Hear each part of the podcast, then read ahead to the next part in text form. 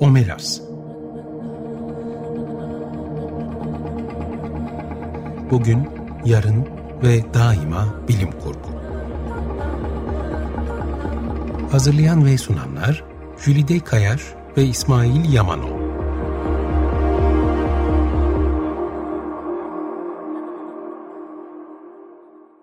Merhaba, 95.0 Açık Radyo'da Omelas'a hoş geldiniz. Ben Jülide Kayaş. Ben İsmail Yamanol. Bilim kurgundan söz ettiğimiz programımızda tabii döndük dolaştık. Nereye geldik? Robotlara geldik. Robotlardan söz etmememiz düşünülemezdi herhalde. Tabii ki bilim kurgunun en önemli unsurlarından biri. Evet, e, ister edebiyat eserlerinde olsun, ister e, sinemada olsun mutlaka örneklerine rastlıyoruz. E, Artık konuşacak... hayatlarımıza da girdiler. Değil mi doğrudan doğruya? Çok karşılaştığımız evet. kavramlar ve figürler artık. Fakat e, o kadar derin ve o kadar geniş bir konu ki bu. Bizim hani bunu çok kısa süre içinde konuşmamız, anlatmamız mümkün olmayacak. Şöyle bir planlama yapalım dedik.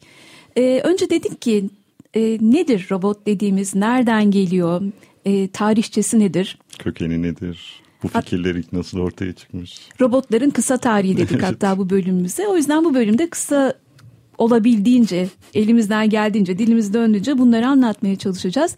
Bilim kurgundaki temsillerini ikinci bölümümüzde, önümüzdeki hafta herhalde girmeye başlarız diye düşünüyorum. Evet. Yani ikiye bölmekte yarar gördük çünkü bu tek programda üstesinden gelinebilecek bir konu değildi. E, bir öyle bir de zaten hani bilim kurguda karşımıza çıkıyorsa bu durup dururken birdenbire Tabii. E, olacak bir şey değil. Geçmişte nelere tekabül ediyordu onları bir konuşalım dedik. Peki önce şunu Robot konuşsak. Nedir değil mi? Robot nedir? Robot dediğimiz şey nedir? Pek çok tanım var bununla da ilgili tıpkı bilim kurgunun pek çok tanımının olması gibi. Fakat e, bu tanımları bir araya getirdiğimizde ortak bir takım özellikler var, unsurlar var. Bunlar da dört unsur, dört e, ana madde halinde toplanmış. Bunların bir bahsini edelim. Birincisi her şeyden önce e, bir mekanizmanın robot olarak adlandırılması için e, çevresindeki verileri algılayabileceği sensörlerin olması hı hı. gerekiyor. Buna alıcılar da diyebiliriz. İkincisi bu verilerin toplanmasını ve kontrolünü sağlayan elektronik devrelerinin olması gerekiyor. Üçüncüsü e, bu sensör verilerini kullanarak robotun amacına uygun matematiksel ve mantıksal işlemlerle karar vermesini sağlayan bir program. Yani buna algoritması da diyebiliriz, yazılımını da diyebiliriz. Bunun olması gerekiyor. Buraya kadar e, aslında gözümüzde canlanan bir takım evet. şeyler var. Ama son olarak e, bu da çok önemli. Verilen kararlar doğrultusunda gerekli hareketleri gerçekleştirebilecek bir mekanik düzeneğinin olması gerekiyor. Yani olduğu yerde duruyorsa, hareket etmiyorsa ona yine robot demiyoruz. Evet. O bir daha çok alet gibi bir şey olur. Evet. Aslında. Diğer üçü olabilir. Yine evet. çevresine algılayabilir. Bir karar doğrultusunda hı hı. bir şey yapabilir ama mutlaka bir hareketin bir olması gerekiyor. gerekiyor. Mekanik bir şeyinin olması gerekiyor. Ancak bu dört unsur bir arada olursa robot diyoruz. Peki biz neden robotları hayal etmeye başladık? neden robotlara ihtiyaç duyuyoruz?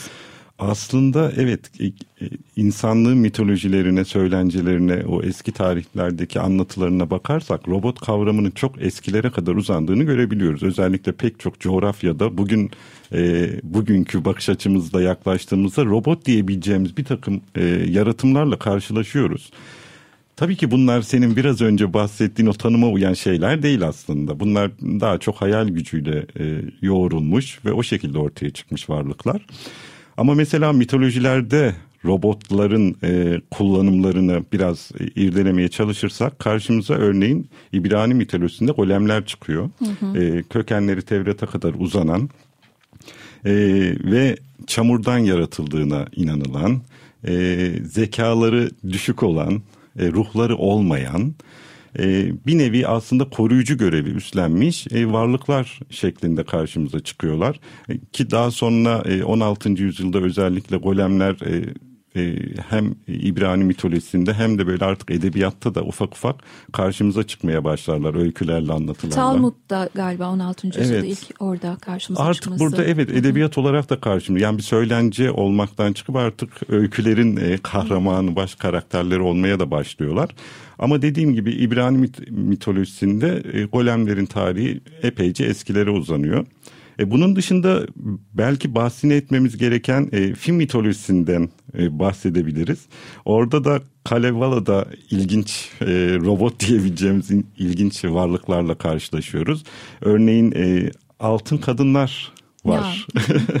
Ve bu e, altın kadınların yegane amacı da aslında hizmet etmek bir nevi. E, bu kaldı ki e, Kalevala e, Finlandiya'nın aslında milli bir destanıdır. Ünlü e, bir kültürel değeridir. Orada robotlardan bahsedilmesi e, ilginç ama yine işin altında biraz bu hizmet, kölelik gibi kavramlar var. Onu ha, birazdan belki açarız. Belki oradan devam edebiliriz biraz sonrasında. Evet yani biz insan işte düşünmeye ve ellerini özgürce kullanmaya başladığından beri pek çok alet üretmiş. Ee, ve bu aletler sayesinde de aslında günlük yaşamını kolay, kolaylaştırmaya çalışmış. Ee, niye? Çünkü angarya işleri yapmayı sevmiyoruz. Bu fıtratımızda yok. Aslında teknolojinin e, ortaya çıkarılması, üretilmesi çok zahmetli, çok zor bir iştir. Teknoloji kolayca üretilmez ama ironik bir şekilde teknolojinin üretilmesini sağlayan şey de bizim tembelliğimizdir çoğu zaman. Burada böyle bir ironi vardır, ilginçtir. E, haliyle de o zamanın düşünürleri, önde gelenleri, mucitleri yani bu angarya işleri bizim yerimize yapabil, yapabilecek e, bir takım mekanik e, aletler, cihazlar yapabilir miyiz, yapamaz mıyız Ya da şöyle galiba hani e, bu insanlığın kendi içinde gelişimi evrilmesiyle de ilgili bir evet. şey ne var? İkiye ayrılıyor yaptığı işler. Hı-hı. Bir mutlaka yapmak zorunda olduğu senin Angarya evet. diye ifade ettiğin yapmazsa hayatını evet. sürdüremeyeceği işler, işler var. var.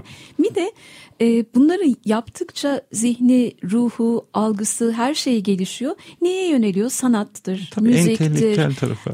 Evet bunları yapmayı daha çok seviyor ama bakıyor ki tam bu Angaryaları yaparsa diğerine evet. vakit kalmayacak. Ve aslında e, kölelik kavramının temelinde de bu vardır ya birileri işleri bizim yerimize yapsın biz de e, kendi hobilerimize yoğunlaşalım. E, Aslında e, niyetler düşüncesi. senin düşünürlerde olduğu gibi mekanik bir şeyler olsa da onlar halletse evet. ama güç ona Uygulama yetmeyince öyle olmamış tabii o zaman ki. ya biz bir köle sınıfımız olsa da ki yani resmi olarak kölelik evet 1920'lerde falan kaldırıldı ama aslında kölelik her zaman var. Günümüzde de aslında kölelikten bahsedebiliriz. Form değiştirmiştir, yapı değiştirmiştir ama kapitalizm de aslında bir nevi köleliğe dayalı bir sistemdir. Hı hı. E, ücret eskiden e, karın tokluğuna kölelik yapanlar şimdi belli bir ücret karşılığında. Bordrolu kölelik şeklinde devam eden Değişen hayatlar. bir şey yok aslında yani hı hı. sistemler, yapılar, görünümler değişiyor ama e, o en temelde yatan nedenler hep aynı kalmış. Dolayısıyla e, robotları yapma, yaratma e, güdümüzün, dürtümüzün altında yatan en büyük sebeplerden biri de bu. En başta en azından en başta, öyleydi. Evet, böyleydi. İşler böyle başlamış. Ee, tabii mitolojilerden e, bahsediyoruz, robotlardan bahsediyoruz. Mitolojilerde robotlardan e, bahsedildiğini, robotlarla karşılaştığımızı görüyoruz. Mesela senin de ilginç Pandora'ya dair ilginç bir... Aa, evet sadece e, Pandora değil evet Yunan mitolojisinde evet. epey bir karşılığı var. Mesela en meşhuru Talos. evet, Talos diye doğru. bir e, bunlar da şöyle diyebilirim aslında. Burada hemen bir kitaptan söz etmek hı hı. istiyorum. Stanford Üniversitesi'nde araştırma görevlisi Adrian Mayer isminde birinin e, bir kadının yazdığı e, Gods and Robots, Myths, Machines and Ancient Dreams of Technology adında bir kitabı 2018'de yayınlanmış. Burada çok önemli tezleri var e, Mayer'ın. Diyor ki hani bu Homeros'ta geçen daha sonrasında e, Yunanlı şair Hesiod'un milattan önce 7. yüzyılda Teogoni yani tanrıların doğuşu hı hı. büyük e, epik bir şiir e, eserinde sözüne ettiği Talos e, ondan sonra geçen Pandora ya da Pygmalion daha sonrasında geçen bunların aslında yapay zekanın ve robotların ilk öncüsü olduğunu söylüyor. Talos'un öyle olduğu konusunda öncesinde de hemfikiriz. Talos kimdir ondan bir kısaca söz edersek e, yine Hephaistos'a ısmarlanmış e, bir e, ne diyelim buna koruyucu Zeus evet. ısmarlıyor. Diyor ki bana öyle bir şey yarat ki şu Girit'i e, işgalcilerden koruyalım. Talos dev bir e, şey varlık, varlık bronzdan dökülmüş. E, günde üç kez devriyesi var.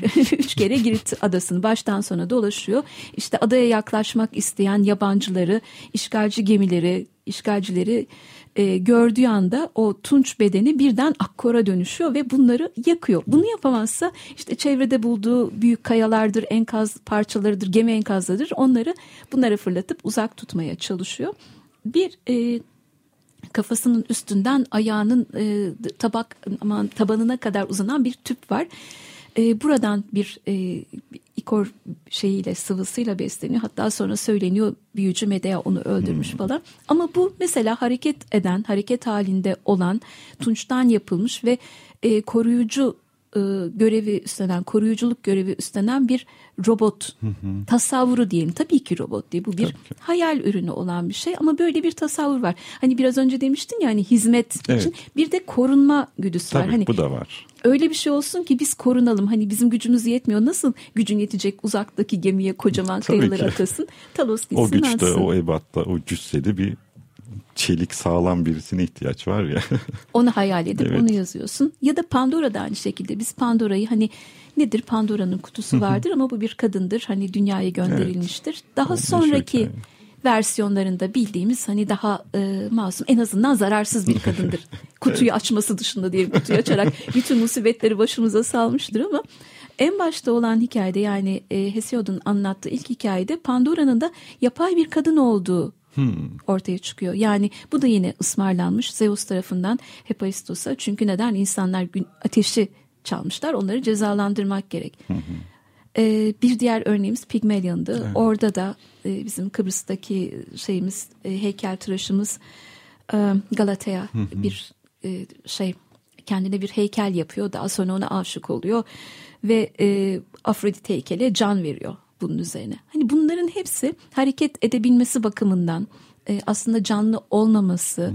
ve yaratılması bakımından robotların mitolojideki ilk örneklerinden sayabileceğimiz örnekler. Hı hı. Yani aslında bu bağlamda şey de var. E, dedik ya hizmet, angari işleri başkalarına yaptırabilme ideali, düşüncesi.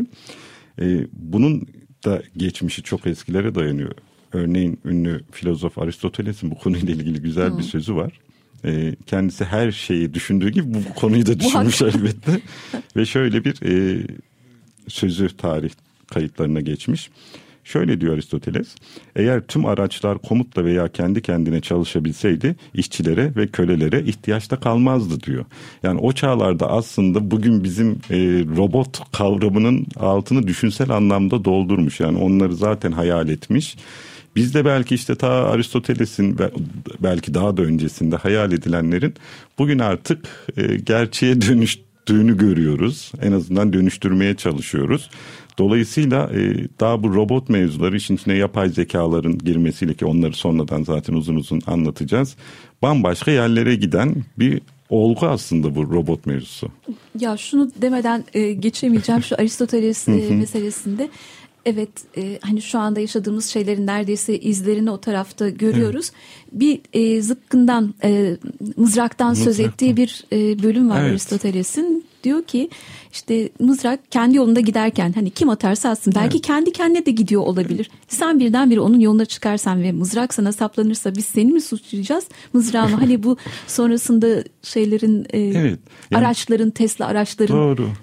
Bir zeka olmadığı sürece evet bir aleti suçlamak çok da mantıklı değil ama işin içine zeka girdiğinde o zaman her şey suçlanabilir. evet onu bile o zamandan tartışmaya evet, onu bile o başlamışlar zaman. diyelim. E, bir şarkı arası verelim diyorum ben. E, Isaac Asimov'un ünlü iRobot kitabından esinlenilerek yaratılmış bir şarkı dinleyeceğiz. Harkin'den robot şarkısını dinleyeceğiz. Tamam. Tekrar merhaba. 95.0 Açık Radyo'da Omelas'tasınız. Robotlar üzerine konuşuyoruz şu anda. Ee, birinci bölümde robotların e, mitolojideki e, karşılığından söz ettik. Hayal dünyamızdaki karşılıklarından evet. söz ettik. Neden robotlar istiyoruz dedik. Ama bir de bunları uygulamaya başladık sonrasında değil mi İsmail? tabii ki. Tabii ki. Mesela e, ilk uygulamalar tabii ki bu, şu anda bildiğimiz tarzda bir robot şeklinde ortaya çıkmamış. Ama onun prototipleri olmaları bakımından önemli sayabileceğimiz bazı örnekler var. Bunlardan mesela benim aklıma gelen ve önemsediğim e, Antikythera mekanizması ya da düzeni hatta zaman zaman bazı yerlerde bilgisayar olarak geçen bir cihaz var aslında. Bu cihaz 1900 e, yılında e, Antikitara adası yakınlarında 40 metre derinlikte bir gemi enkazı bulunuyor. E, gemi bir tür e, lüks eşyalar taşıyan bir ticaret gemisi. E, tabii incelemeler sırasında gemide e, tahta kutunun içinde bir cihaz bulunuyor. E, ve tabii herkes merak ediyor bu nedir falan diye. Ama o yıllarda yani 1900 yılından bahsediyoruz. O yıllarda tabii çok anlayamıyorlar bunun ne olduğunu ve bir yere kapatıp saklıyorlar aslında sadece ilginç bir şey olduğunu anlıyorlar. Tuhaf mekanizması evet, olan bir şey değil mi? Böyle yuvarlak çarklar var, çarklar. dişliler falan var. İlginç bir şeyler olduğunu anlıyorlar ama çok da çözemiyorlar. Ki e, gemi daha sonradan da anlaşılıyor ki gemi milattan önce 200 yıllarında falan batmış. Oldukça da tarihi eskiye dayanan bir olay.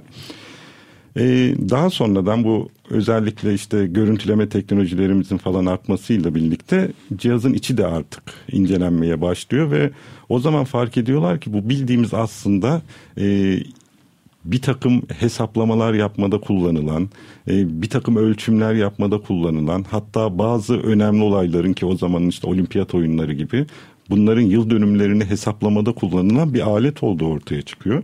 Çok ilginç e, şeyleri var. Mesela e, güneş ve ayın hareketleri hesaplanabiliyor bu aletle. O zamanki insanların bildiği gezegenlerin hareketleri gökyüzündeki e, ay boyunca, yıl boyunca yaptığı o devinimler bununla hesaplanabiliyor.